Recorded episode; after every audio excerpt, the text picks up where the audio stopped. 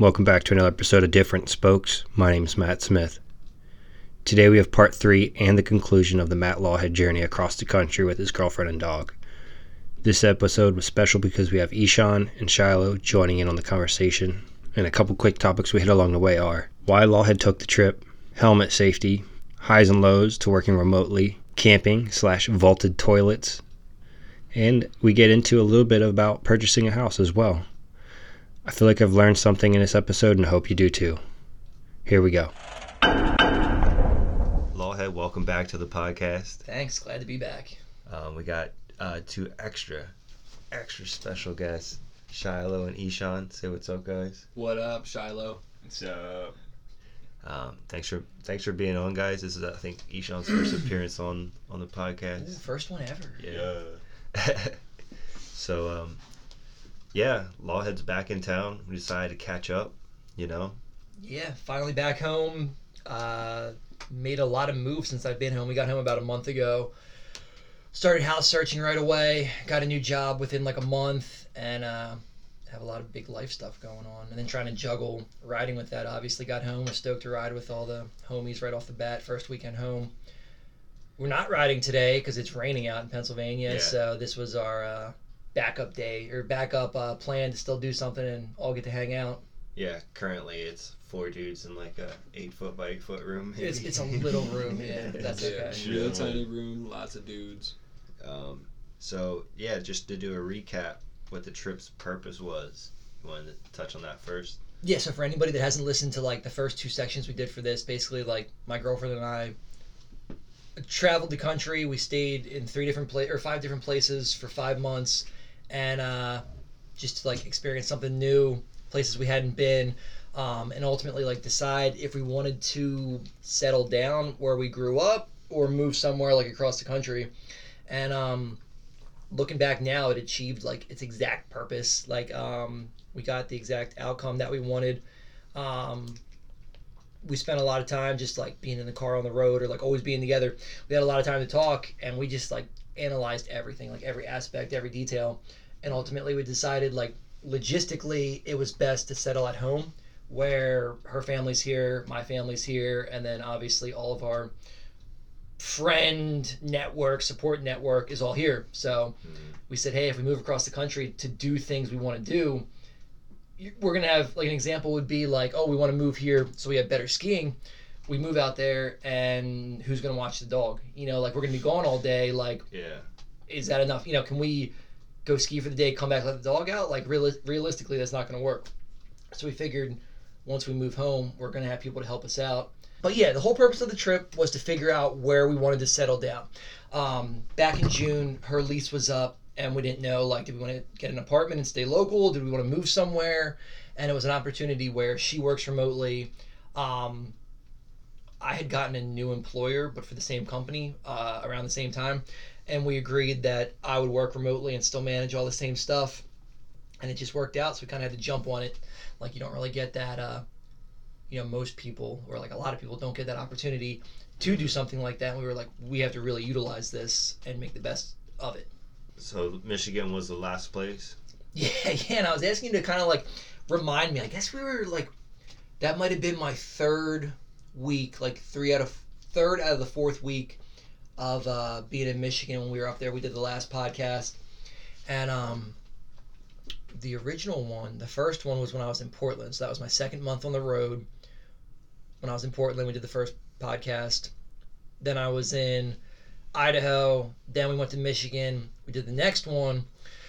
And since then, I guess it's been about two months. So I was in Colorado Springs. Then we drove home, and we've been home for about a month. So we tried to like space it out where I could have like the same amount of uh, content for each section of this. But then again, this wasn't really planned from the beginning. You know, we kind of like just came up with this on like on the fly, Mhm. and uh, it really grew into something that I didn't expect it to be. Like I didn't expect.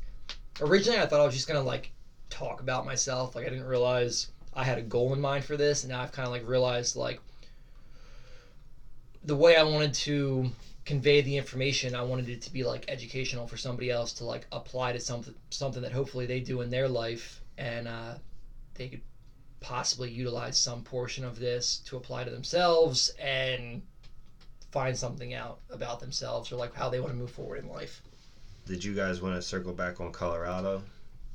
Yeah, yeah, that's Yeah, where Shiloh Charlotte. comes in. So Yeah, that was uh I uh decided that Matt was going to Colorado Springs, what was it, December 5th to like the 12th, somewhere in there. So I set up a plan with my girlfriend Allie to fly out there and she has family that live in Colorado Springs and it wound up being 5 minutes away from Matt's Airbnb that he was staying in that month.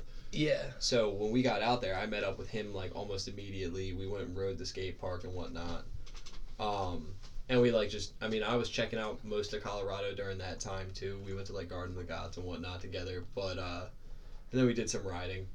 But uh, it wound up being the craziest week of weather in Colorado. So there was uh, Wednesday, I was wearing no shirt, 78 degrees outside. I was in like the hot springs in uh, Mount Richmond, and then the very next day it didn't go above 23 degrees, and it was like, and it snowed what like three inches almost. yeah, yeah, at least like three inches. And we just ended up LFSing all day. Like that was supposed to be a riding day. Um, like ultimately, like Shallow was out there for about a week, and he was trying to split it. I don't know. What you Yeah, say, I was trying to maybe utilize 50-50? like my entire trip and like get as much riding done as well as like sightseeing with the girlfriend. Mhm. You know what I mean?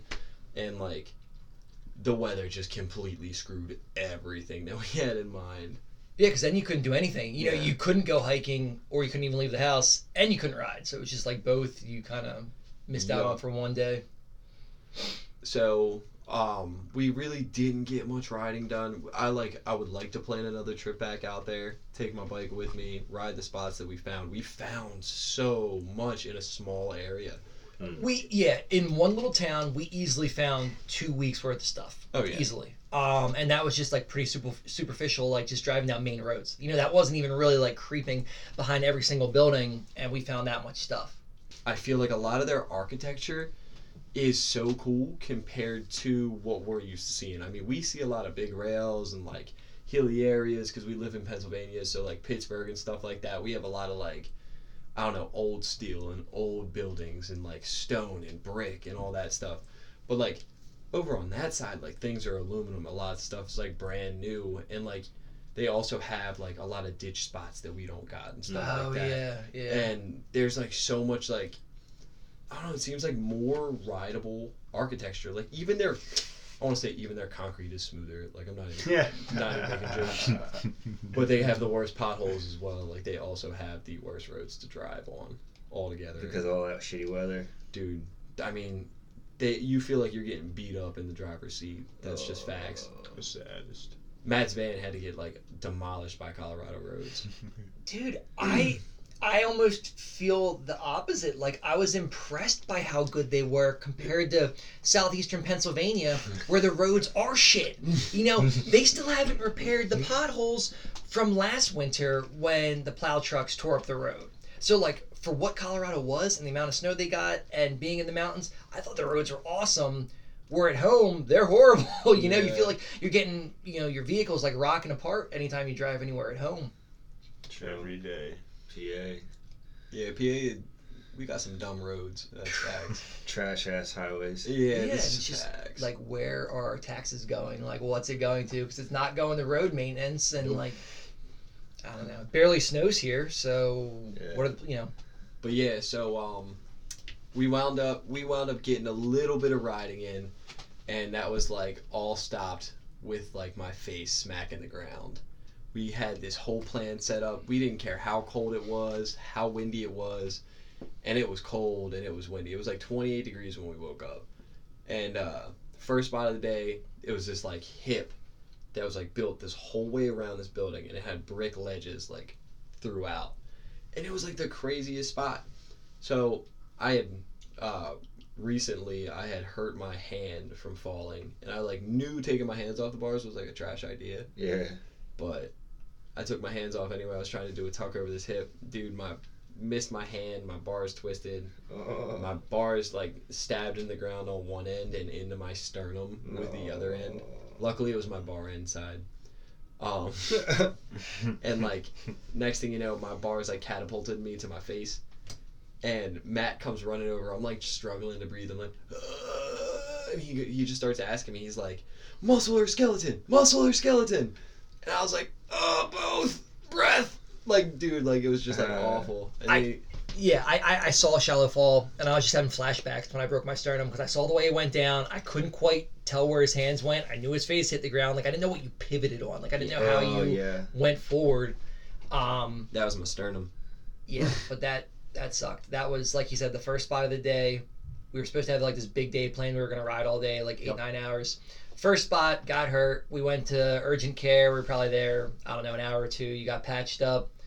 Um, we did hit one more spot, Matt but got a the- wall ride done. It was sick. yeah, the day was pretty much toast at that point. It wasn't like the highest uh, morale levels. Nah, super low produ- productivity.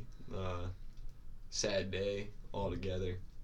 But Yeah. um, Let me kind of let me kind of like expand on your status because I know the Michigan V2 podcast V2 we talked about like Shallow getting hurt before it was coming out. So like Mhm. you had gotten hurt in what was that September? You got knocked out, hurt your hand, and I remember seeing the footage and right away I was like, you better heal up. Like you got three weeks to heal up. So when you got out like three weeks later, like you were kind of bouncing back from an injury, Yup. like nursing, having fallen on your face. Um, dude, for like the first time ride that my first time riding on like back on my bike was at the Colorado Springs Park, and I remember trying tire rides, and my left hand like still to this day is kind of like a little iffy sometimes, but I remember trying tire rides on this one rail. And it felt like my hand couldn't put enough pressure down to keep me balanced on the rail, so I would constantly just like skip off and go into like oppo Uh, pegs. you got a pimp or- hand now. dude and it was dude it, it sucked i mean i'm finally getting it back now but Mhm. um i think that had a lot to do with, with smacking my face twice and it like it it definitely sucked doing it two times in a row same eye like same side of my face that's rough. and then uh not only that but i have like a permanent black eye now so like that's kind of crazy Really? yeah it, Do dude see? there's like days where this will like stay black and blue, which is yeah, dude. My boss asked me the other day. He was like, "You got a black eye?" And I was like, "No, dude. That happened like months ago now." Maybe it'll take like years to go away or something. Yeah, I have no clue. Or I mean, it kind of looks like a teardrop though, so it's kind of tight. But um, yeah, dude. So ultimately, I got a helmet. right. Finally did that. I don't know why there's like a stigma against helmets. There but, is like, none, man. uh, yeah, that. it's it's going like- away. Yeah, I, definitely. right. I feel like there was one, and it's cool to see that going away. Mm-hmm. You know what I mean? It's cool to see that kids are starting to wear helmets and people are starting to wear helmets and like, yeah. I kind of want to wear one, but I all I do is ching bottle caps on the ground. so See, and sure that's what I'm saying. And then there's there's that there's Yeah. that thing that people do, and they're like, "Is your level of riding worth a helmet, though, bro?" It's like, wait a second, that shouldn't be a question. It's like you could still fall and hit your head. Oh head. hell yeah! You know what I mean? Like, and because Anything. we do that too. Like, we say there's no stigma, and then we divide the lines of like what's helmet worthy and what's not. Right. You know what I mean? Instead of just saying like you ride a bike, put a helmet on. Yeah. It's cool that a, a lot of people that are setting the example of wearing a helmet, it Mhm. wasn't a choice. It wasn't like so and so like oh they just feel better wearing a helmet. Their sponsor was like no you have to, Yeah, and that's cool to like take that out of the equation. Like you see all these riders now they have helmets on, they have to, you know, and it's it's for the best. Um, but not every kid seeing that knows their sponsor's making them wear that helmet. They just see like oh my favorite rider is wearing a helmet, like I probably should too. Yeah. and it's really for the best and helmet technology has gotten better and more streamlined where you're not wearing some dorky yo. helmet you know you're not wearing some dorky thick Pro-Tec that came out 10 years ago. It's so streamlined like it can go under a hood you can still wear a hat whatever and uh, it just kind of blends in you know? It's just like Mhm. how many other sports how many other athletes in sports wear some kind of equipment you know? So like why don't we you know? I don't think it's bad. I think it's cool. Yeah, watching Nathan Williams do what he does without a helmet on is like super mind blowing. You know what I mean? Like Right. watching that champagne part, it it blows your mind. You're like, dude, how do you fall that from that height without any like? Yo. I um I heard this doctor talk about how sensitive the skull is, mm-hmm and they said it's basically like a watermelon. Mm-hmm. Like that's how, like think of how much how much how high up you'd have to drop a watermelon to damage it. Probably not that high. That's how high you'd have to drop your head to damage it. Okay. So then, if you picture someone skating like um that Hollywood high rail, Oh, yeah. doing like a backside board slide, and just picturing a watermelon on top of their head, Like, that's what you're fucking around with when you ride without a helmet. Oh, dude, that's what uh, um, Nigel Sylvester or Ni- Huston. Nigel, yeah, Nigel Yeah. Huston. I said Nigel.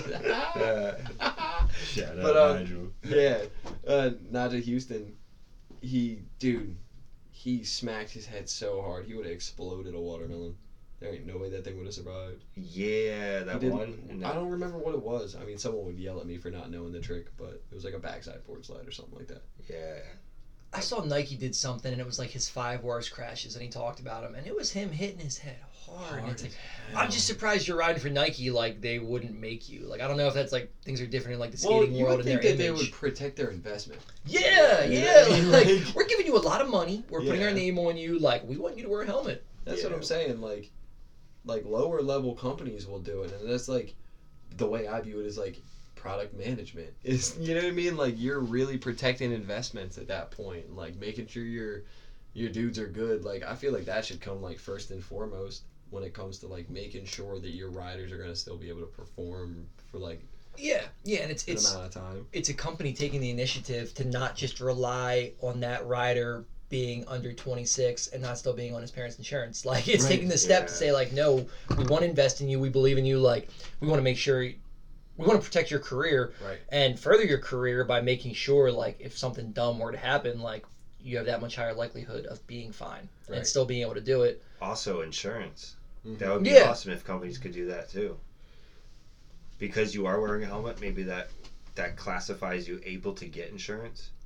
Um, like I know the company I just left, um, they didn't provide insurance and I had to pay for my own. I don't know if I was on COBRA or what I was on, but it was like 140 bucks a month. hmm I don't know. You know, I, I think companies should do that because you look at what other athletes in the world are provided that. But I don't know. You have a team of 10 guys, you're spending 140 bucks a month on 10 guys. Like, what does that translate to? So I, I don't know. I agree with you. I'd be curious to hear like the other numbers, like the argument, Yeah. the argument and the numbers from the other side.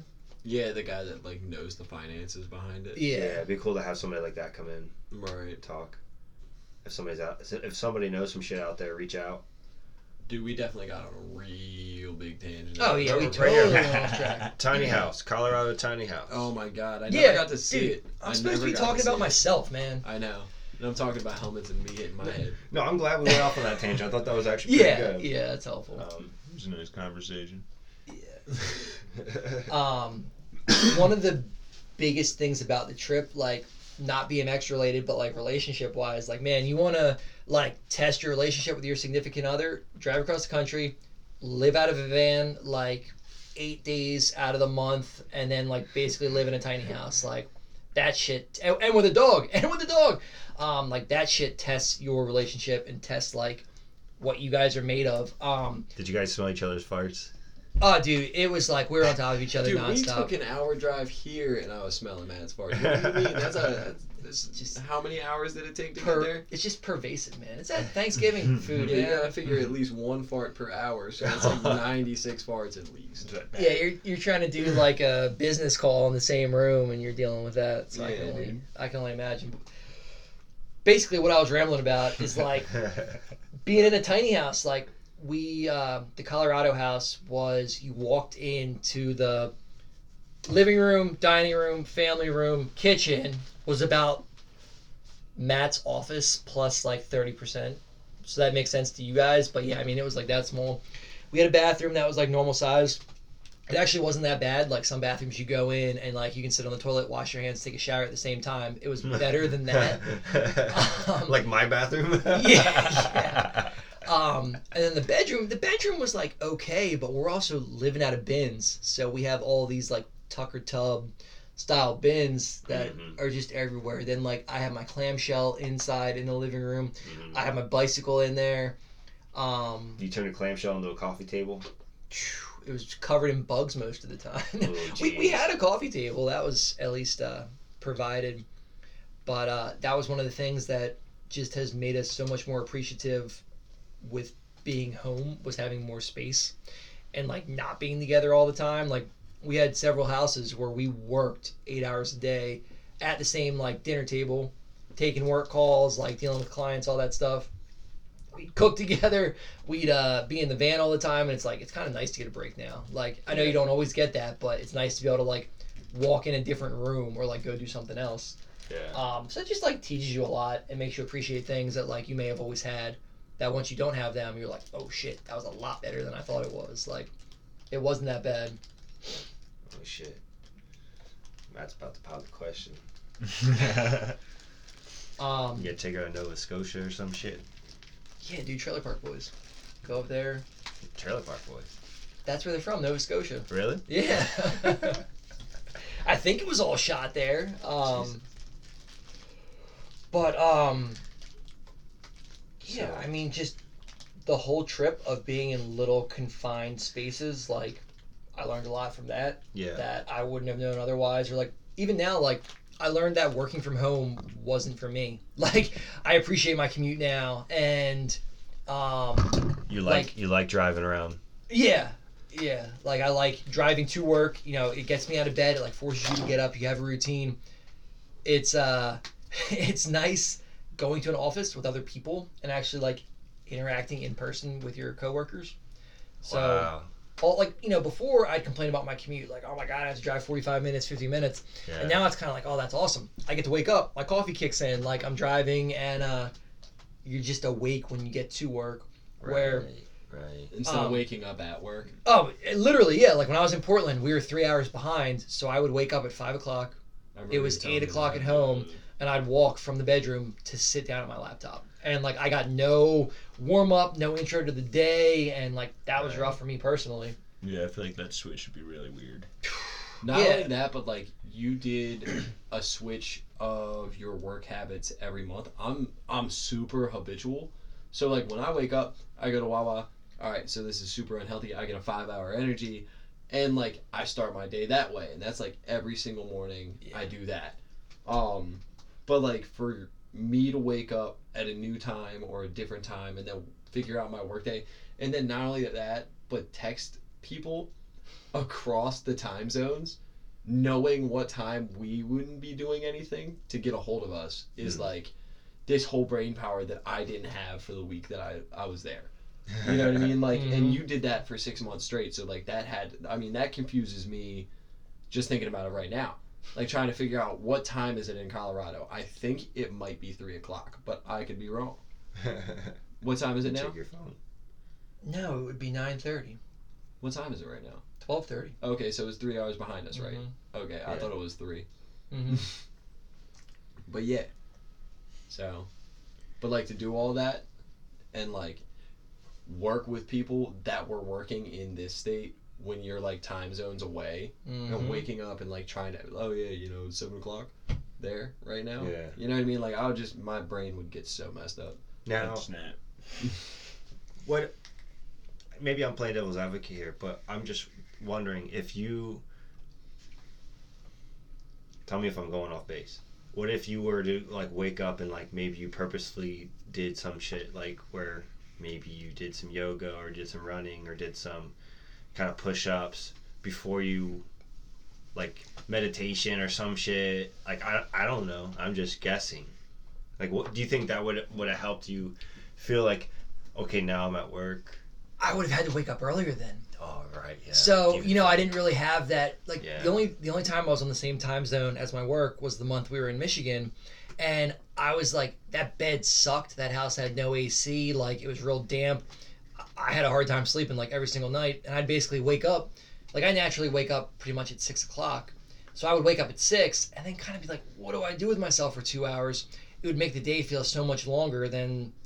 Like there's pros and cons to all of it. Like when I would wake up at five in Portland, get right on my computer, I was already chipping away at my eight hours. Like, and I would be done by two o'clock, Portland time, five o'clock, um, Pennsylvania time. Colorado, I think Colorado was only two hours. Now that I think about it, because I think Portland was the only time I was three hours behind. So I think Colorado was two. Now that it's like coming back to me, You could be right. I could be way off. I think. but I'm not um, entirely sure. I forget. yeah, like I probably could have gotten up and had more of a routine, like done some kind of some kind of like physical activity, or like taken time and had breakfast or something, but I just didn't want to wake up earlier. Like Yeah, six o'clock was already early enough for me.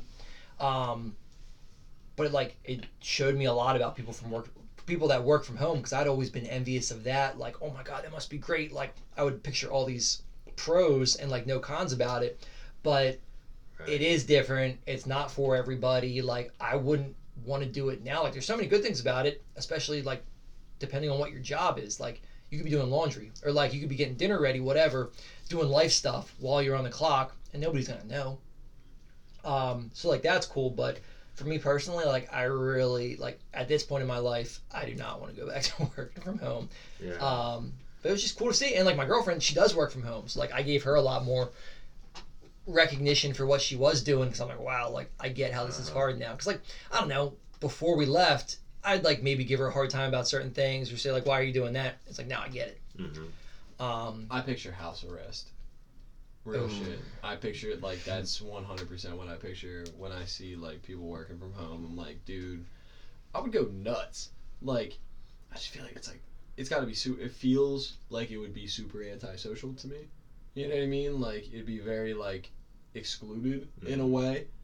And like, I don't know, waking up doing the same thing inside your house is a lot different than like at least seeing the outside world during that time. You know what I mean? Like going Yeah. out to your work. it Because it, de- like, it depends on what you do. Because like my last company I was at, I was in an office by myself all day anyway. Because my whole team was on the road doing stuff with Yeah. customers. So really, I sat by myself all day. But you at least are you're talking to customers all day. You're talking to your your installers. You're talking to like your coworkers. Um, I couldn't imagine being alone in your office and not interacting with any other any other humans. Like I don't know, like some kind of paper pusher, like button pusher. Like I I could never do that. Some people probably love that. You know, there's probably some people that oh yeah, like have a wife they don't really like with two or three kids they don't really like and they probably love like being alone at work and it being silent and um, not dealing with all that chaos. So like the whole point of this trip was for me to like learn things and have a new perspective. And that's one of the areas where I'm like, okay, yep, I understand that now. Like I get it. Um, so that was cool that like I achieved that. I have a better idea of where my girlfriend's coming from on a daily basis when it comes to work and like what other people are doing. You know, people say they work from home. Like I get it. Like I know what they're talking about. Do you think one of the cons of from working from home is like the work life balance gets really blurred because it never really feels like you're clocked out? You nailed it. Um, like when I was on the road, I would answer my boss, my coworkers, even customers. Like I would pretty much answer all the time, and my computer was always at arm's length, assuming I was home. So if I was home in the house, like yeah, I would do stuff. Like if a new lead came in, like I'd reach out to that customer, or if a customer needed something, or you know I'd go on the bank account or talk to an installer, whatever.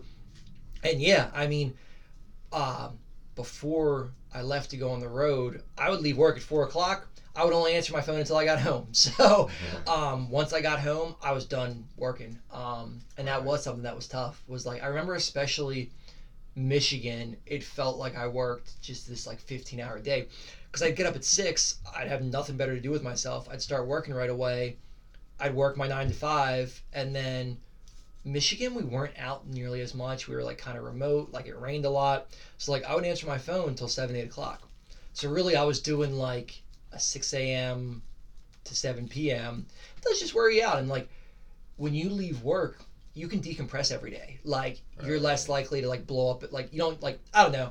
Your boss yells at you, and then you yell at your girlfriend or whatever. You know, I, I don't know, but I, I don't know something like that. Like you have time to like get all that out of your brain by driving home. Like you're like, okay, I'm over work. Mhm. Where like, if you're working from your kitchen, you're getting dinner ready.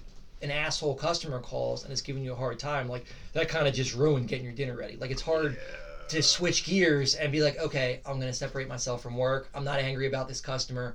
I'm gonna keep making dinner and enjoying like doing that with my girlfriend, whatever.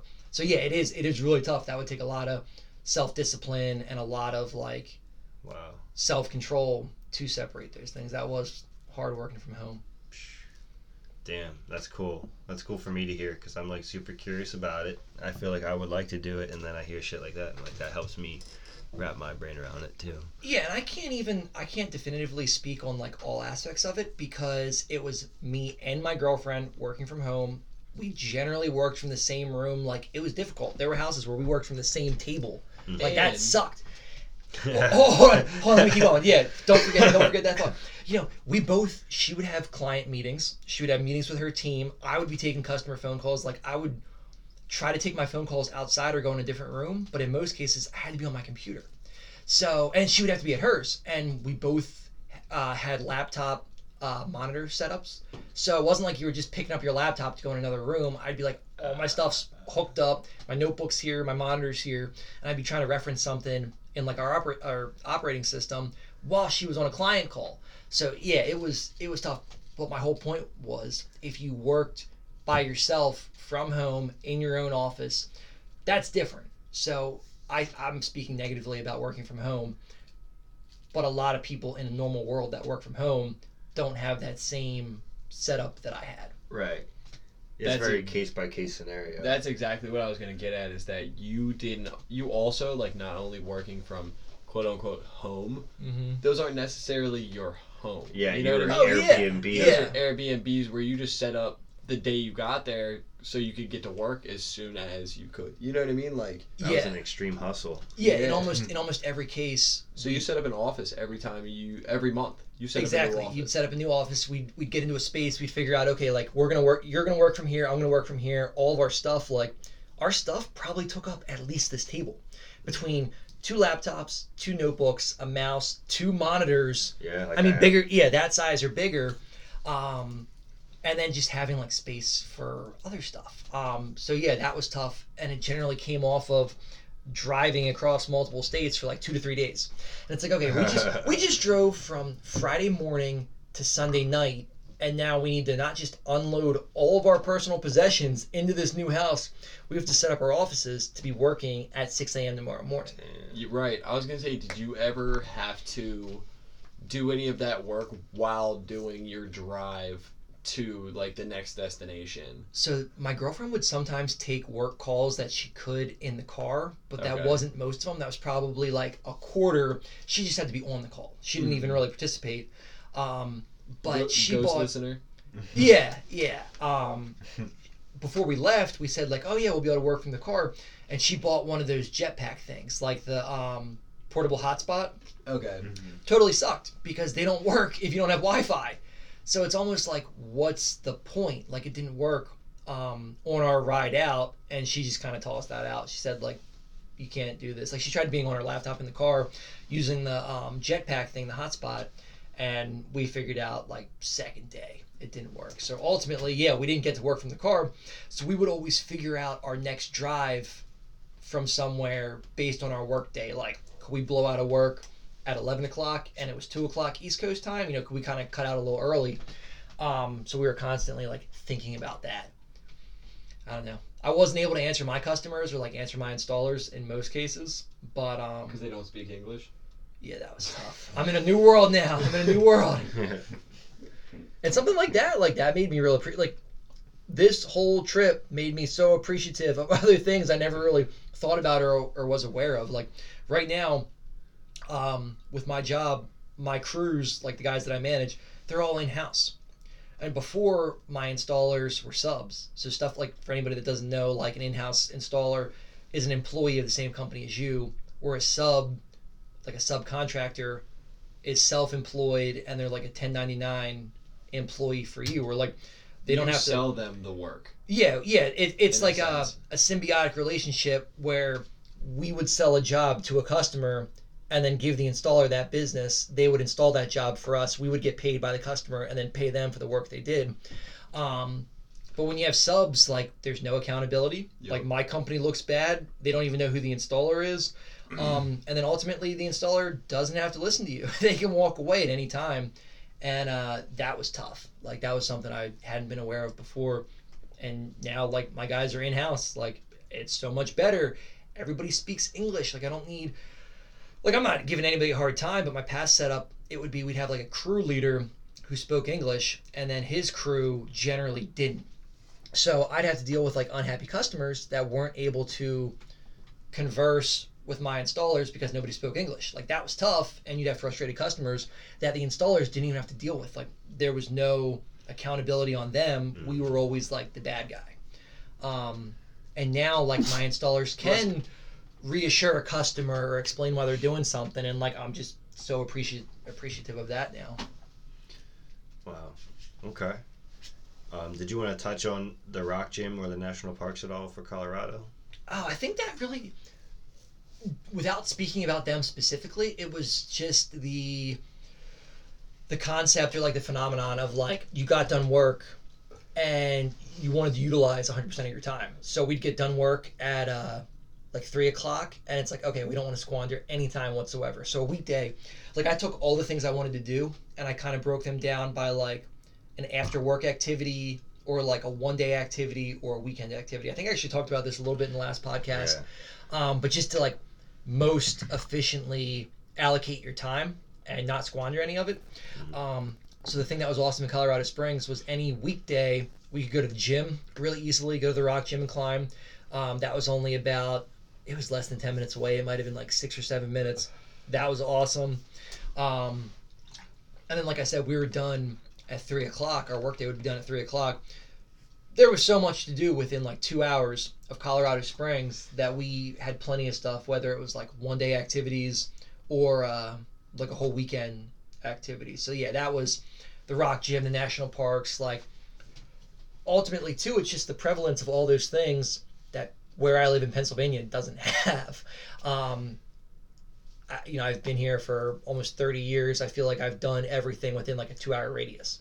So you do get like a little jaded or you get like a little salty about like, what do I do with myself or what, what is there to do here? Um, Right. and that was what made this trip so appealing. And originally we thought like, oh, we want to go live at one of these places because there's so much more to do. But how much of that do you get to do when you don't have help with your dog? You don't have help with this. You don't have help with that. Mhm. Um, and like obviously down the line we want to have kids, so it's like who would help out with kids? Like I know like you choose to have a kid, it's your responsibility, but you get to the point where like you want to go go away for the weekend or you want to go out for a date, you know, or whatever. Um, and Oh, we recognized we wouldn't have had any of that help. Um, and then even even stuff like like I've always like built stuff my whole life or like fixed things. Um, you know, build like a nightstand or headboard, you know, or whatever, or fix something in the house or paint something. Ultimately, that was all my dad's workshop. you know, none of that was myself. So it's like I knew I was handy, but if I moved across the country, I'm not gonna have a miter saw. I'm not gonna have a table table saw. Like I'm not gonna have all these things. I'm gonna have to start from scratch. Right. So, um, like that was just something too where I wanted to stay close by home to access all of that. You know, have that help. Like, um, I didn't even get into it yet, but my girlfriend and I, we got home. We, uh, Yeah. Do you want to talk about um, yeah, let's How dive you- into that. That's probably getting home? Is that what? Oh yeah, so getting home, you know, we were like seasoned vets by then. Like we knew like how to uh, switch up the driving. We knew how the dog was going to be. We knew how to take like bathroom breaks. We knew where to sleep, like when to get there. Excuse me. We were basically pros by then. Um, drive home was pretty easy, other than uh, we stayed in Washington, PA, like just outside of Pittsburgh. I think Shiloh knows where that is Yeah. and the KOA sucked. So, like, I'm a big KOA proponent all day long. Like, I'll brag about them. Something I didn't even realize until we were driving home after having already stayed in like a dozen KOAs. There's a KOA holiday and a KOA journey. What's KOA? Camping on the Last, America. so you asked me the last podcast, and I don't know if I didn't hear you or what, but I just totally ignored what you said. Like I didn't even mean to do it. Like you asked, and I went right into something else, and it kind of sounded like, oh fuck, mad. Like I'm just kidding. I didn't mean to do that. Um, so a KOA is a campground of America, Oh. and it's a Even though franchise. it's not spelled with K. Yeah, yeah, obviously. Okay. Um, but it's a franchise that you buy, and they're just all over the whole country. And there's a standardized way to set up both types. So I had only stayed at KOA Holiday, which was amazing. It was like nice indoor bathrooms. You could get a shower. There's a general store. um, there were street lights everywhere. Like it was lit up everywhere. Our first night when we left Colorado Springs to go home, we stayed at a KOA Journey. So KOA Uh. Journey doesn't have like any of that stuff. Walmart version. It's yeah, you're going from like Wegmans to Walmart. It was a big, it was a big difference. So uh, we basically just like parked at a grass patch. Like we couldn't even drive on it. Um, the I don't even think there was a general store or it closed down really early. Um, there were no fire pits. There was no picnic table. Like no fire pits? yeah, I mean it was super basic. So so many of these KOAs they really cater to like the RVs and the campers, where you have space to stretch out or you have space to keep all your stuff, and um, like ninety percent of the people utilizing these campgrounds aren't tent campers or they're not sleeping in like A a passenger sized vehicle. Yeah, yeah, exactly. Um, so yeah, the journeys were just rough. Like it was, it was tough to like just not have anything there. And then I probably talked about it before. Like we were living out at Tucker Tub Bins. That when we were driving, we'd have to set them up one way. Every time we parked for the night, I basically had to empty out the entire van and like restack everything Dude. in the front seats and position everything differently. Did you call them Tucker tubs? We called them the bins. I don't know. I think I grew up. My parents called them I've- Tucker Tubs. I've like never heard anyone like a- refer to those things as Tucker tubs. I don't know. Yeah, I don't. That's. did. I have no idea. right, like what? Never heard of that either. Yeah. Somebody Google it. I don't. I don't know where it came from, but like a Rubbermaid bin. Yeah, Um, I, I was gonna say I've heard people refer to it as like the brand Rubbermaids, like you know what Yeah. I mean, like but Tucker Tub that hit me like all crazy over here. go to Home Depot, What? Lowe's, the black and yellow bins. That's what we lived out of. Um, Is that the brand too? Like Tucker? Is that what you're saying, or is like? You're getting so deep into this. I'm sorry that I said it. I really.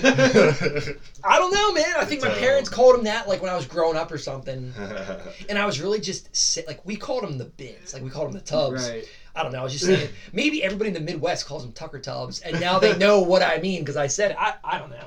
Anyway, you, you Yeah, lived out a anyway. So like we'd we'd get to the journeys. There'd be no lights. I'd have to rearrange the van with my headlight on. Like That's we did it once in the rain. Like we tried to park under a tree. Um, but yeah, there's no cover at all. Like that was rough.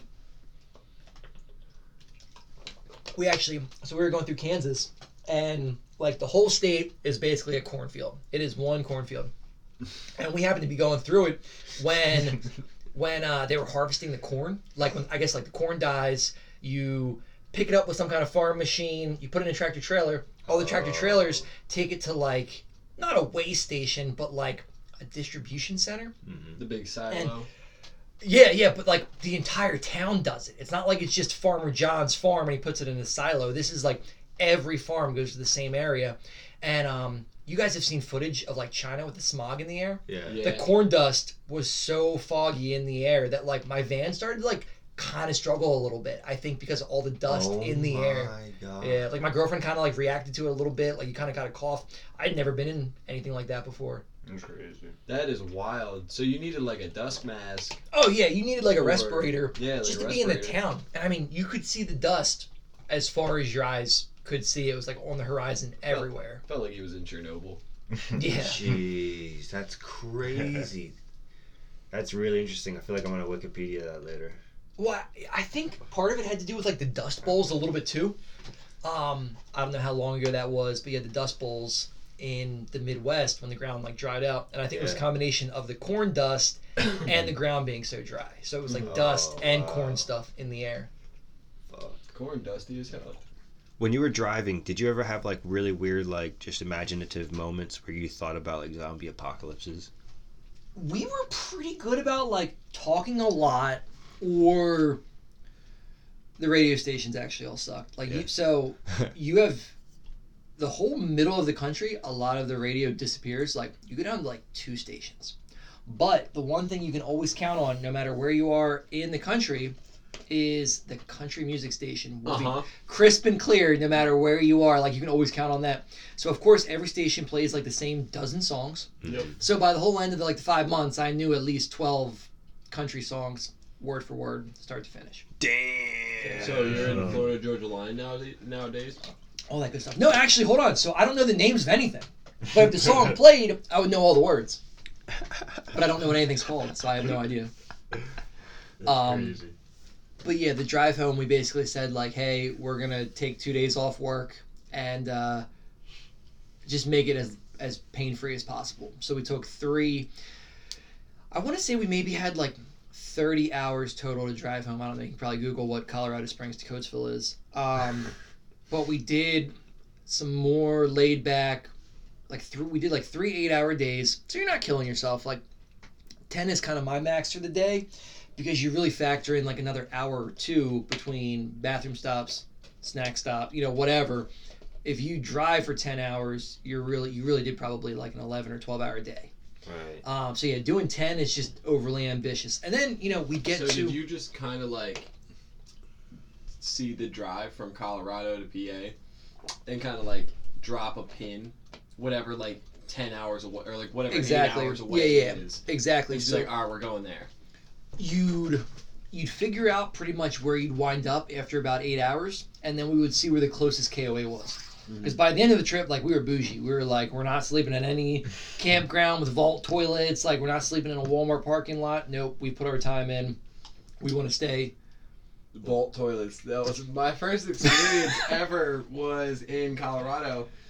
And the thing was like my first experience was actually pretty good for what a vault toilet is. Like, dude, Pennsylvania's bougie. Like, I swear to God, every park you go to here, every state park you go to here, like has like a bathroom, has like a like a decent setup.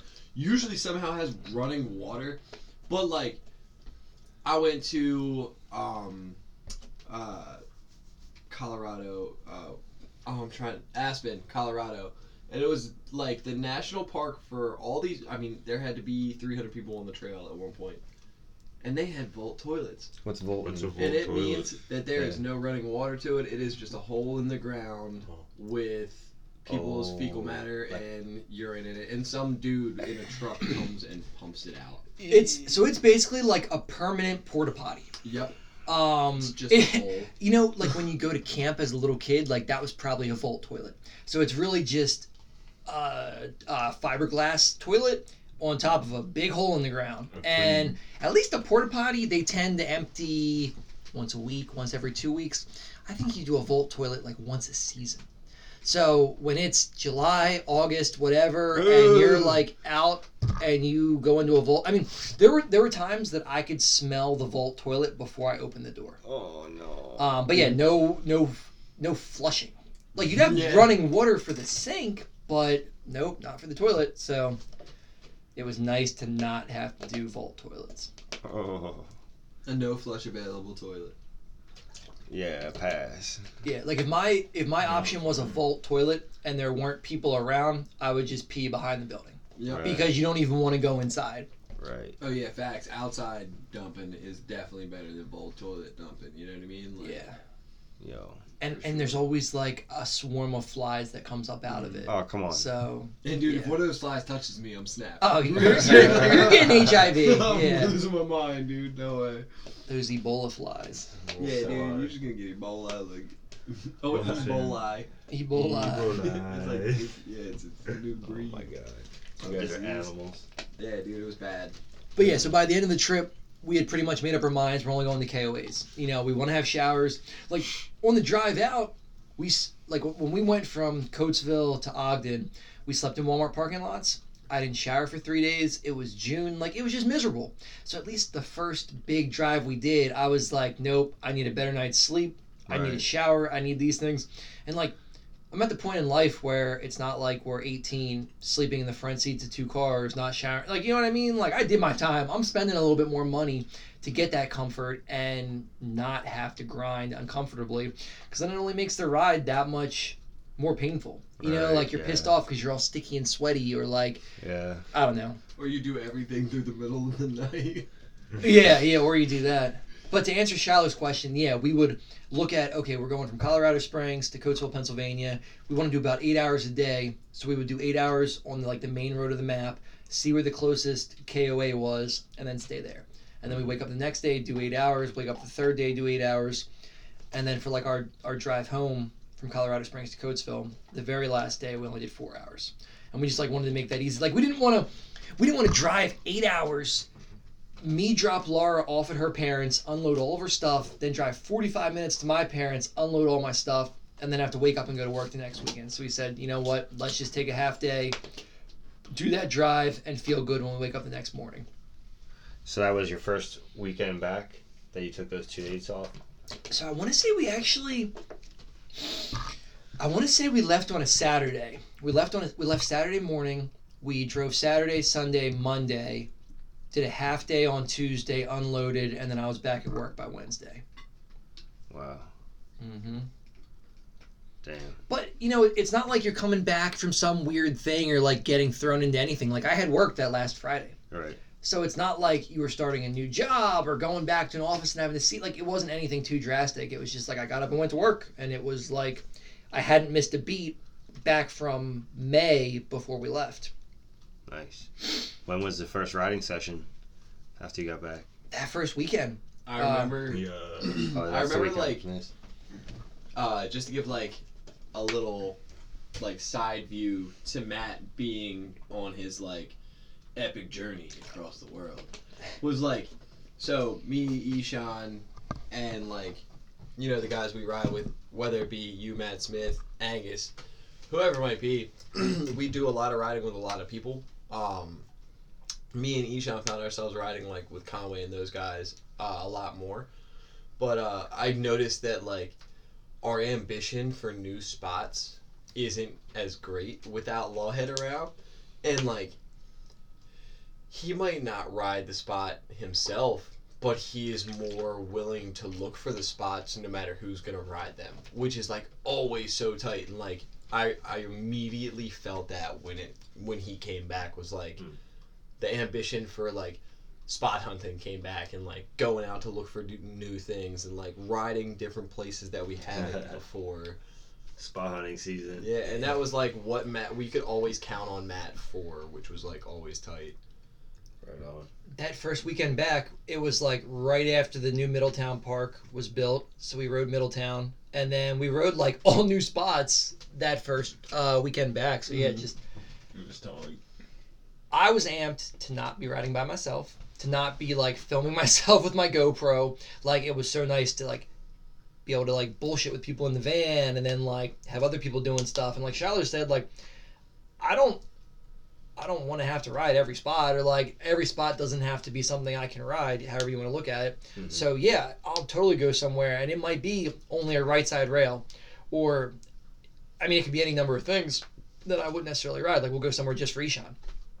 Um, so that was cool that it wasn't always me having to motivate myself to ride by myself, film myself. Like you know what I mean? Like you get in your head. Like it probably works for some people, but uh, nah, if there's riding. a paycheck involved or something like that, or it's like obligatory. Yeah, yeah, you're definitely right.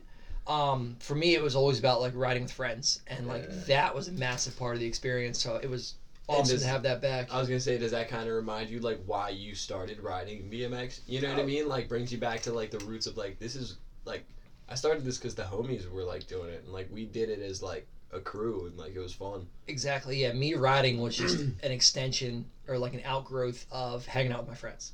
Like it was just something we all ended up doing. Um, it wasn't like I rode BMX by myself and then met other people that did. Like I started doing it because I saw my friends do it. Yeah. It was the squad. Mhm. Facts. Yeah, we had a solid first weekend back. We've like kept up with it pretty good, other than what like I was away last weekend and it rained and it's raining right now. Um, I haven't been on my bike. Oh, yeah, and you were I was on my bike re- this weekend, but or last weekend, but um, I blew out my shoulder Sorry. at work, so I had to take a few weekend weekends off, film the homies. But uh, I was gonna say, I feel like that's another thing. Like we always knew that like, and that was always still there once Matt was gone. Was like every Sunday we ride, no questions asked. Like where we meeting up in the morning? Where are we going this weekend?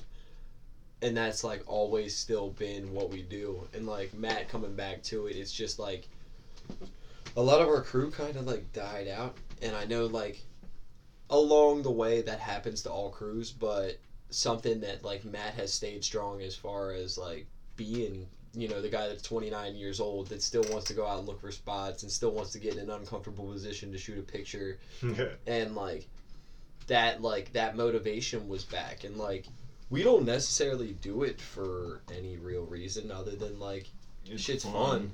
you know what I mean? Like this shit's super tight, and like, I mean, the yeah is a fun thing to do it for. Ride PA is a fun thing to do it for. Like those are really cool extensions and like out, uh, or like Outlets? yeah outlets to what we do. Um, Or you know what I mean? Stink Pit is another another thing that we all got to be a part of and like be associated with. That's always cool as shit. Um, yeah, having more people and being a part of something just makes Right. it that much more motivating than rather rather than you trying to like self motivate and like trying to keep like And the Like- amount of homies that you have that do this on a week, we at least weekly basis Mm-hmm. in this area is, I mean, immense. Like you have a large group of people that you know. Yeah, when I was on the road, I found myself like sitting at my desk on a Wednesday, like wanting to ride so badly, or like dying to go ride.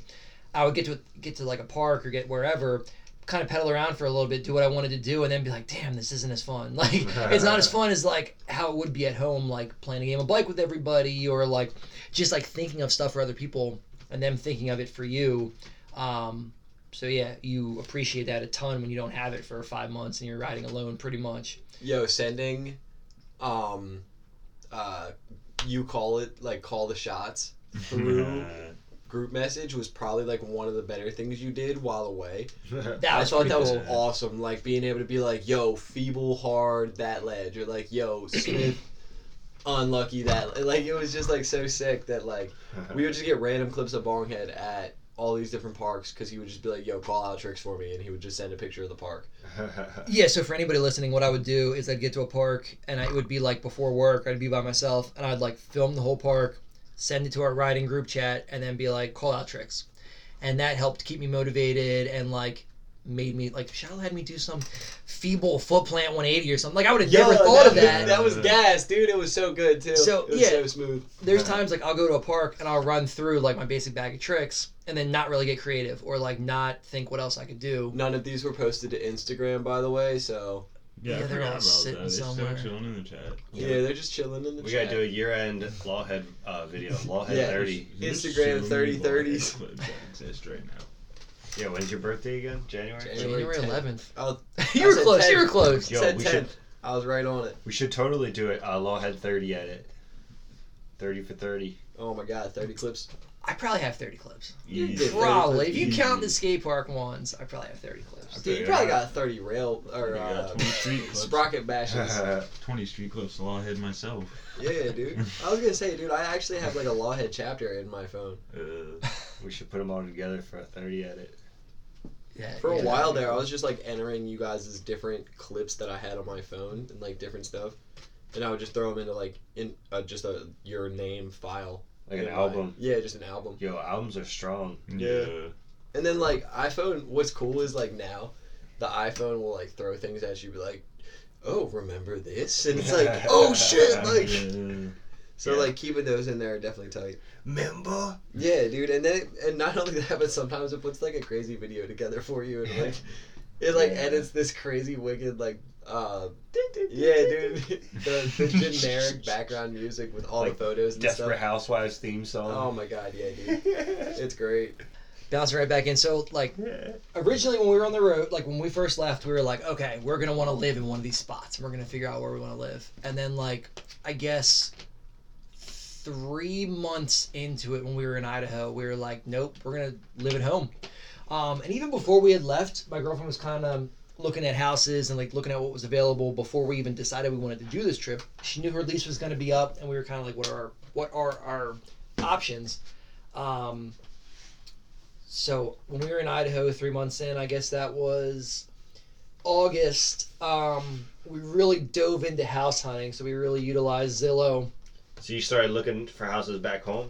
Yeah, yeah. So we we had an area where we we knew we wanted to live halfway between her parents and mine. Um, so that kind of gave us a jump off point of where to look, and then we kind of we then got into okay, we think we want to be in this school district, or we think we want to be by this main road, um, and we branched out from there.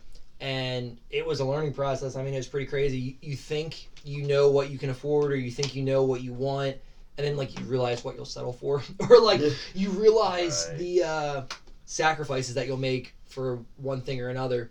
Um, so we figured out. We, we knew what our budget was. We knew that we're like like I'm like mildly handy. Like I know certain things I could tackle. Um, as far as like what we would settle for in a house, like if it needs new this or new that, um, like okay, I can tackle new flooring or I can do painting, whatever, um, or like remodel a bathroom. So we had all this criteria. We kind of knew what we were looking for. Um, we had a handful of houses that we were interested in that kind of met all of our criteria, or like we thought we could add to or take away from to fit our taste as best as possible. Um, we had a few fall off, a few that sold, but basically when we got home, uh, she had linked up with like a loan officer and a real estate agent. Um, so we told them probably I guess we had it narrowed down to like four or five houses, and we actually saw one house the first day we got home on a Wednesday, and then I think we saw three more the next day, and we really only had five houses that met our criteria. Um, and like I didn't want to, you know, you say to yourself like, oh, what if something else pops up on Zillow, or like, what if we find something that's going to meet our criteria? What if you don't? you know, it, we, we could end up going six months, and it's like I don't want to live in my parents' basement for six more months. Um, so we we had one that we the second house we went to see. We pretty much walked in and we were like, this is has everything. Like this exceeded our expectations. Um, had a yard, had everything we wanted. Um, the house was move in ready. It basically I wouldn't change anything on the house. The only thing with this house was it was a little farther north than we wanted. We wanted to be about 15 minutes farther south. But for the price, for everything being done, What's 15 Um, more minutes? yeah, yeah, in the grand scheme of things, and it didn't need any remodeling. It didn't need any repairs. It's ready to go. Um, and I kind of thought about it as like, okay, if my commute is 20 minutes longer every day, that's just my commute. How many of these projects are going to consume my evenings and weekends and stuff like that if we went for a closer house with more repairs and remodeling? Right. So I was like, okay, you know, I'm not going to be doing house projects because everything's done. I'm just going to have a little bit farther of a, co- of a commute. Um, so we got the ball rolling. Like we pulled the trigger, we put an offer in. We've been doing all the paperwork. It's crazy, like the amount of not background checking is not the right word, but when you apply for a loan, I mean, they go through everything. They go through your employment history. You have to give them access to your bank accounts. Like I didn't know any of that. Like nobody ever explained that to me. Um, and like my parents kind of told me what they did 30 years ago so it's like okay well we have cell phones and the internet now so what was it like 30 years ago so you can't that's not the most Shit applicable way easier. yeah that wasn't the most applicable advice even stuff like like back in the day like 30 years ago when my parents got their house you would go to a real estate agent and they would find the houses.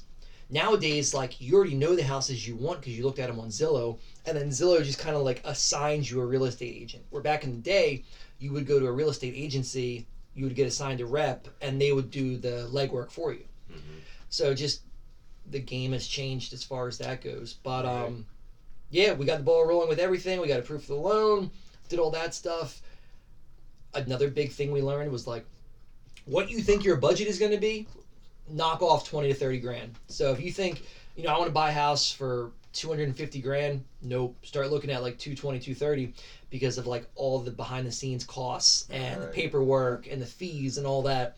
Um, so that was like another thing like nobody really explained to us. Um, but you know that the process isn't any harder than like i don't know applying to college or like or like job searching almost. You know you like put all your life information out there you go through all that and you learn you know like we'll know what to expect if we move in x amount of time. Um, so just like another life thing and becoming a real adult. Are you gonna have a pump track in the backyard?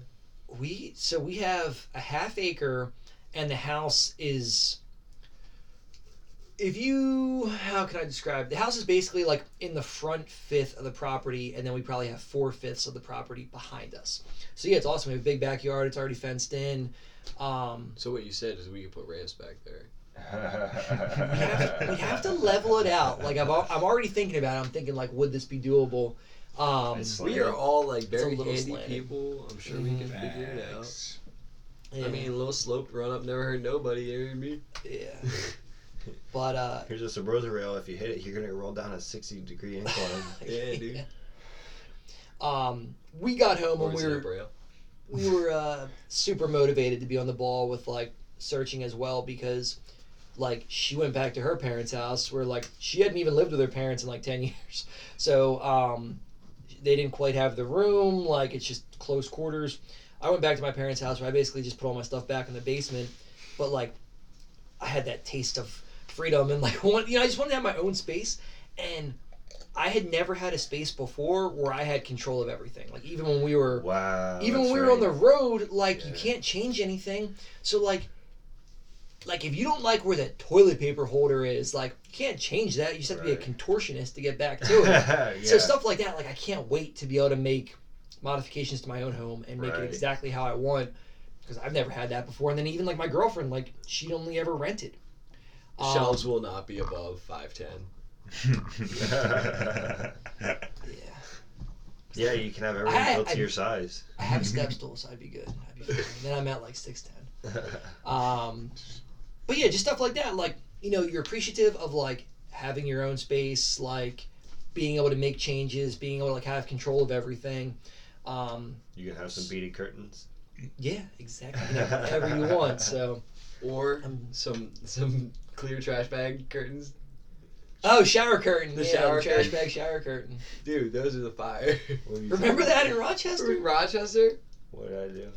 You had the the clear it had it had yeah stickers on it. It was It that was- trash bag shower curtain. it was Remember the that? fire, dude. Oh, The- my trash bag shower curtain. Yeah. yeah. Yes, I got pictures of that. The yeah. glow up, dude. Dude, when you move somewhere and you're so dead broke by the time you get to your destination, all you have is garbage bags and duct tape, and you're so dirty, and the only thing separating you from taking a nice, decent shower. Is a barrier between the water going Yeah. outside and Yeah. inside the shower. I was like, I could just fucking pop, pop. I it, it probably this. took me like 45 minutes, really, but It was great. I was like, fuck it, put a I'll never forget that, man. It was great. I walked in, I was like, "This is this is Matt Smith." Yo, dead ass, that thing didn't get like shitty for like nine months. Fire. Wow. Like, like I got solid use out of it. I, like, Interesting. You got some- DIY shower curtains, people. yeah, I should post that on Instagram sometime. Do it. But, um, Yeah, shower curtains. Yo, I should make them and Coming sell them. oh, they'd be like bougie ones. They cost like sixty dollars. But at least you know people in the industry to help you do things like that as well here. Because you were talking about connections and stuff like that, as far as like you coming home, riding with homies and things like that.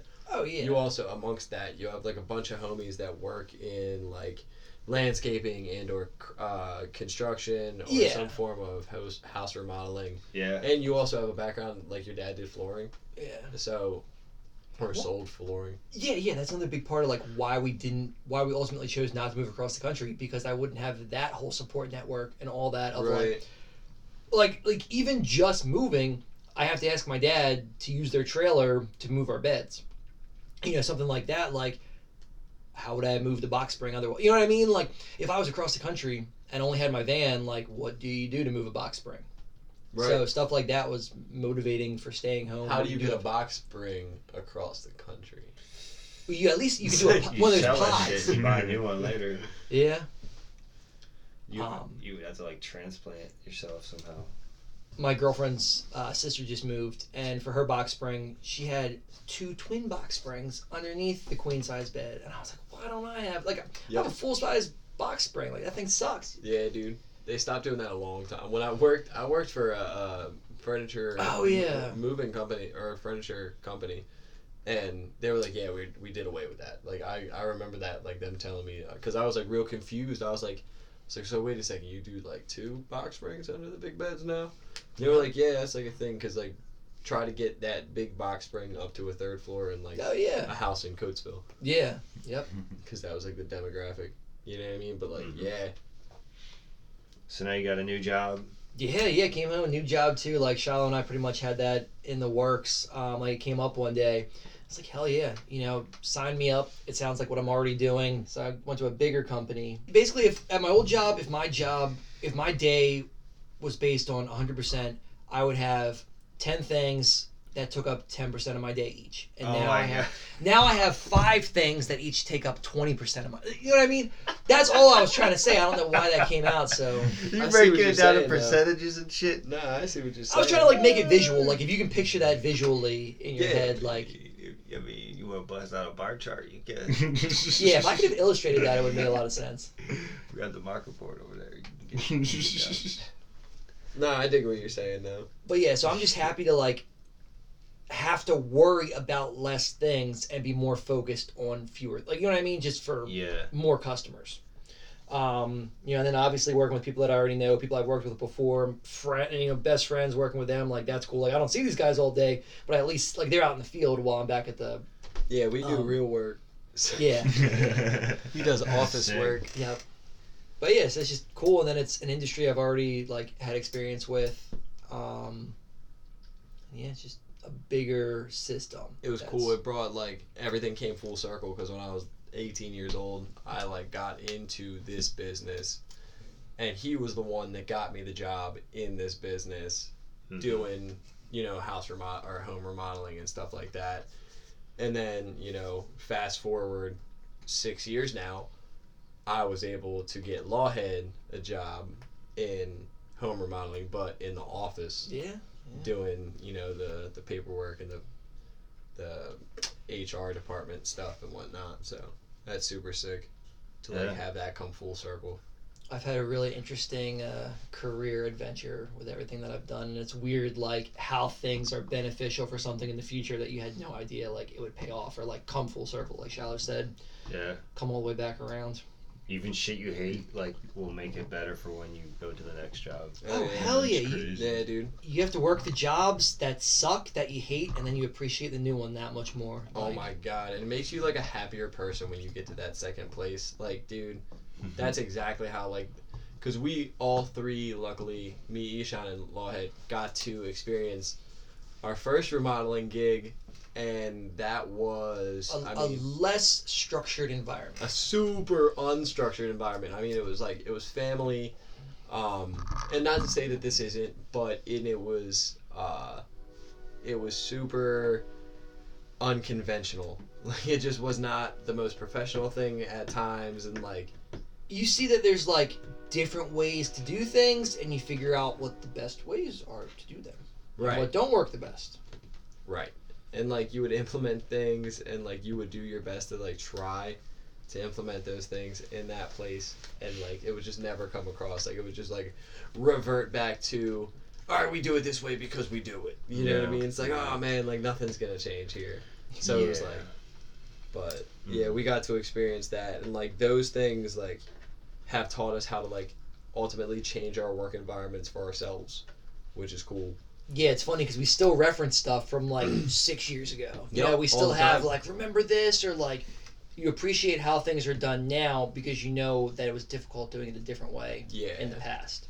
Yeah. And now, like, because like my biggest gripe has been, and it has uh, like has been for a really long time now, in like the workplace, um, it's like the people that run it don't understand what the people out here do. You know what I mean? Like people that are working outside in the field, Right. like those people in the office don't understand what's going on in like out here.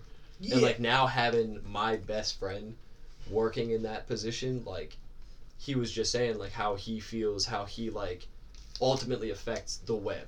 You know what I mean? Right. Like you don't want to affect the web because like you don't want to affect your portion of it either.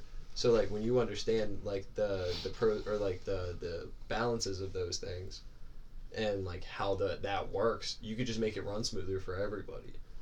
when, and it's when- like real cool. yeah, when you're in the home remodeling world, generally you sell a product and or service. In most cases, you you sell a product and then you sell a service to like install that product. So whether it's flooring, doors, windows, awnings, whatever, something that all three, you know, Shiloh Ishan and I have all seen is there's a di- like a disconnect between the sales team, the office, and the installers. Mhm. So with me having been on like all three, en- well, I haven't done sales, but with me having been on the installation end and the office end, it helps these guys. It helps convey to these guys where the office is coming from, and convey to the office where the installers are coming from, and it's just like there's to to how would I say that to like alleviate that disconnect it just makes everybody work that much better. So it's like that's something we've been really stoked on. Right. Um, by having, I fucking don't know. Where I'm And not only that, Bringer of but- peace. Yeah. not only that, but like we get to talk about BMX and like BMX comes to work with like us now, which is like super tight as well. Super Especially tight. because like me and Ishan work in the field as far as like our field being anywhere in like an hour and a half radius, if not sometimes more. So we get to like sometimes spot search while we're Yeah. out there. You know what I mean? We get to look for spots. And like I even told my boss one time I was like, sometimes you pay me to look at like handrails. You know what I mean? Like sometimes you pay me to look at a ledge. And like I just jokingly say like we'll stop by and we'll look at something. We'll see it on the side of the road and like no one's gonna question the Chapman truck pulling up to look at the handrail because they're like, oh, they do remodeling. They oh, must, Oh, that's funny. they Yeah, must now be I know what looking you're at the handrails. Yeah. And like, and then we come back and we're like, yo, we seen this while we were out working. And then like, dude, like, and we get to do that like through our work as well. Like, so that will always carry out, which is super sick. Like being a part of like the same crew and working all together. Yeah, and it's always interesting how BMX permeates other parts of your life. Right. Like the average person Yeah. isn't LFSing while they're driving home from a job. No. So Yeah. Oh, dude, helps. there's times where we have to like ask the guy with us, like, which is usually this dude Ariel. We just gotta like look at him and be like, "Yo, man, we're gonna add another 20 minutes to the drive home." It's like already an hour. He's like bitching. He's like, "Come on, man, we're like, we can't stop. We don't need to stop." and I'm like, "No, we are." And I like pull into this like college campus. and I'm looking at the handrail. I mean, Eshot are like, "I bet you could downwhip this." Like, yeah, dude, it's super sick. The best times. So, uh, what's the what's the future plans? It looks like that's what you have next on the list here. the next move is really just going to be like still trying to ride every weekend, still trying to stay involved as much as possible. You know, coming out here do, doing stuff like this. Yeah, thanks for Um, coming out. Thanks for making the drive. It was For sure. perfect For for a sure. rain day. No problem. Always a pleasure. fun. Yeah. Yeah, because like that's like you could have called in, but like to be able to have Ishan here and Shiloh, that's really cool. the in the in the quote unquote studio feel is like it just gives it a vibe, you know. what I Yeah, mean? like yeah, It it has you- like a vibe. It puts you in the In a zone that Yeah, works out well. Feels cool. Well, and even like we learned early on, like you don't know, like you don't know how to read somebody else's cues of when to start talking. So Right. like we'd do something over the phone, and we'd constantly like step on each other's toes or start to talk at the same time. Where now it's like I'm kind of looking at somebody like, you know, are you getting ready to stop talking, you know, or, or whatever. Not like that, but uh, you gonna shut up. Um, but yeah, that you you see that, so that's nice about actually doing this in person. yeah. You get like social cues, facial stuff. I mean, that's kind of like the ongoing theme from throughout this episode. I feel like is that uh, you went from working remotely with your girlfriend, you know, traveling around, and it, it sounded like you were experiencing a lot of isolation. And then as you came back, the the more social aspect of it is something you really welcomed. Oh yeah, definitely. It's like you fully embrace like like I said, not riding alone, like being on the same time zone as like the group chat, like everybody like BSing back and forth um, about things, and then yeah, being able to come here and do this, like it's nice. Don't underestimate Lawhead's group chat content either. I have the most. I, I'm the best contributor to the group chat. I have the best content. Like At there's all definitely times. some fire thrown in there, and then and then he throws in like your roadie fuckers five, and you're just Oh like, my why, gosh, the why? fire. What is That this? edit was amazing That though. was It's you just know? guys doing front flips off of like sheds that were blown up and like Dude, that World video War was II. amazing. What? Well, I thought you did. You I thought you did bike watch it with riders us. riding Vietnam trenches. Like it's just like It's so ridiculous, good. dude. Yeah, So Um, good. Damn. but there's fire sprinkled in there definitely, and like we also get our spots thrown in there from that. So Yeah. like shout out to that because like we can ride spots without them now. I think the whole time I was on the road, I probably added like 300 spots to my list. Holy shit! So now you're at Mhm. what's that? Twelve hundred spots. No, no, I think I'm. I might even be past that. I think I'm at like 13 something. Just out of Oh curiosity. God. Gas Let me check. Oh no, I lied. So I'm at. I'm at 1,270. So is that the name of the, the podcast episode? 1270. And actually, 1,270 spots in Matt Lawhead. The sequel to 900 spots. so my bike spots album, I started on December 23rd, 2009. Wow. That's insanity, dude. So it's almost 10 years old of Bang. collecting stuff.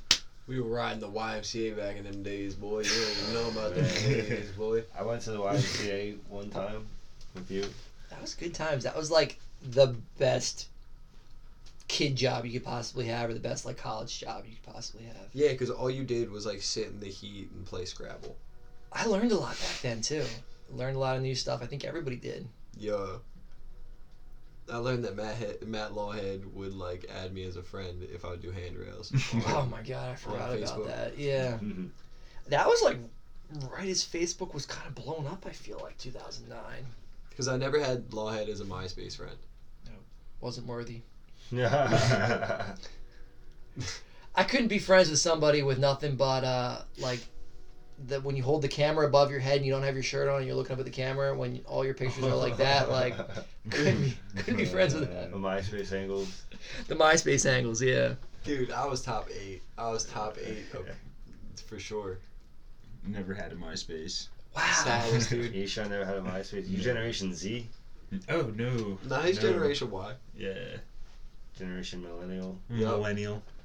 Generation Y. So like just to clarify that too, by the way, I was like kind of looking into that. Millennials get a, a hella bad rap, dude. We stopped at what is it, ninety seven? Wait, it goes from like it's like a 20 year period. Like that just seems so broad with all the changes in technology to really lump somebody from 89 with somebody with 2000 eh, or somebody from Because I feel like, like, anyone after ninety seven is like usually the prop. Like those are the people that are people like born after the internet was invented. Generation Z. yeah. yeah, Generation Z. What's up with them guys? Why is no one talking about them? Why? Dude, and- Ishan's Gen Z. Or No, not he's Ishan, not. Angus, I mean, sorry. Oh yeah, Angus, yeah. Angus is I Gen always Z. forget how young Angus You is. know, and the thing is, I would lump him in with those people that could potentially be a problem. I love Angus to death, but like he is definitely potentially Uh, one of the issues. He is shout dude, out Angus. Shout out Angus. Yo, he's like a Super Saiyan, man. Yeah, For dude. real. His and like X-Men. his ability to turn off his brain and stop thinking about what he's doing and just do it is like absurd. Angus Yeah, that's a good sent point. Yeah. Cause like one minute he is so concerned about what he's doing, he's like, I can't double back this. I can't. I. You got me. No way. And then next thing you know, he's doing it mock speed twelve times in a row, trying to hard one eighty out. It's like, Yeah. what, dude? Like twenty minutes ago, no, he was just yelling at you, trying to put stink pit shirts on you, and you said fuck stink pit. Is that what now you're said? yeah, dude. Angus Wood. I, Angus is a character, man. He's crazy. He's he literally yelled "fuck stink pit" and they got on the rail. I was like, "What the hell, dude?" he's the great. He's an animal. He's the best guy. He needs to arm wrestle Conway. Oh my god, dude. Ang- yeah, Angus is phenomenal. Yo, he went from being that little kid to being like bigger than me, and I'm just like, Dude, holy he's just so good. He's a little gorilla on his bike, dude. He can. He's a he can do some gorilla. shit. He could do some shit. God damn. He'll try and five anything too. For. Big facts. Yo, Angus, Noah, and Gunny, they're all like crazy little good, like Mhm. Yeah. Yo, Gunny throwing truck drivers like no problem nowadays. fakey bar off the dock at the DIY. Yeah, he just like doesn't care. Truck on that narrow ass thing. Yeah, when we showed up to those guys building the ramp, I was like, this isn't going well. Like I was I was concerned at first when I seen what was going on. They ended up pulling through somehow. yeah, they and did then decent that's what enough. I, I was just about to say. Like, then I'm watching Instagram clips of Gunny throwing truck drivers off the ramp. I'm like, okay. Like, yeah, you guys, da- you know, did you did the damn thing. They got like a little A-frame going on. They got a bank set up now. Yo, I took the, the rail and I put it up the A-frame yesterday, and it ah. boots you. Dude, for real. Yeah, you. I felt like I could have like soft threed. That's Fire mids. I still can't believe that thing was in the woods. Like I, I would love to know how long it had been there. Forever. And Yo, Mark asked me, he's like, "Where'd that rail come from?" And I was like, "Get ready for it." Yeah. It was hiding in the bushes. I was like, I was like, you know how fucking Lawhead likes to explore shit? I was like, dude, he walked over there and came out of the fucking bushes yeah, dude. with his rail, hiding. Facts. Yeah. Oh, He found came a out hard of whip. nowhere with it. I was- yeah, I was like, he pulled it out of the bushes, and then Ishan went up with a hard whip. Yeah. This is facts. That made that song hilarious. Oh fuck. Eight times over hard whipped. Yo, anyway, I think we covered everything. Again, like I would just go back to like anybody that has the opportunity to drive far away, spend some time there, and come back. Like just see how it affects how you think about where you are, especially if you think you, like even if you think you want to stay, like there's not anything wrong with that. But like go see what else is out there just for the sake of being able to see it before you can't. Like I think, like culturally, so many people say like, "Oh, I'll do this when I retire." And uh, like yeah, nowadays people like you do live longer, you are healthier longer, whatever. But uh, like do it when you're younger because it's, it's gonna shape like how you view that next 40 working years or like what you do with your youth or like where you raise your kids. You know, go see what else is out there, and uh, make the most informed decision that you can. Kind of like take the time to talk about everything, and uh, really look at every angle. So yeah, I highly recommend it. Go do that. Oh, yeah.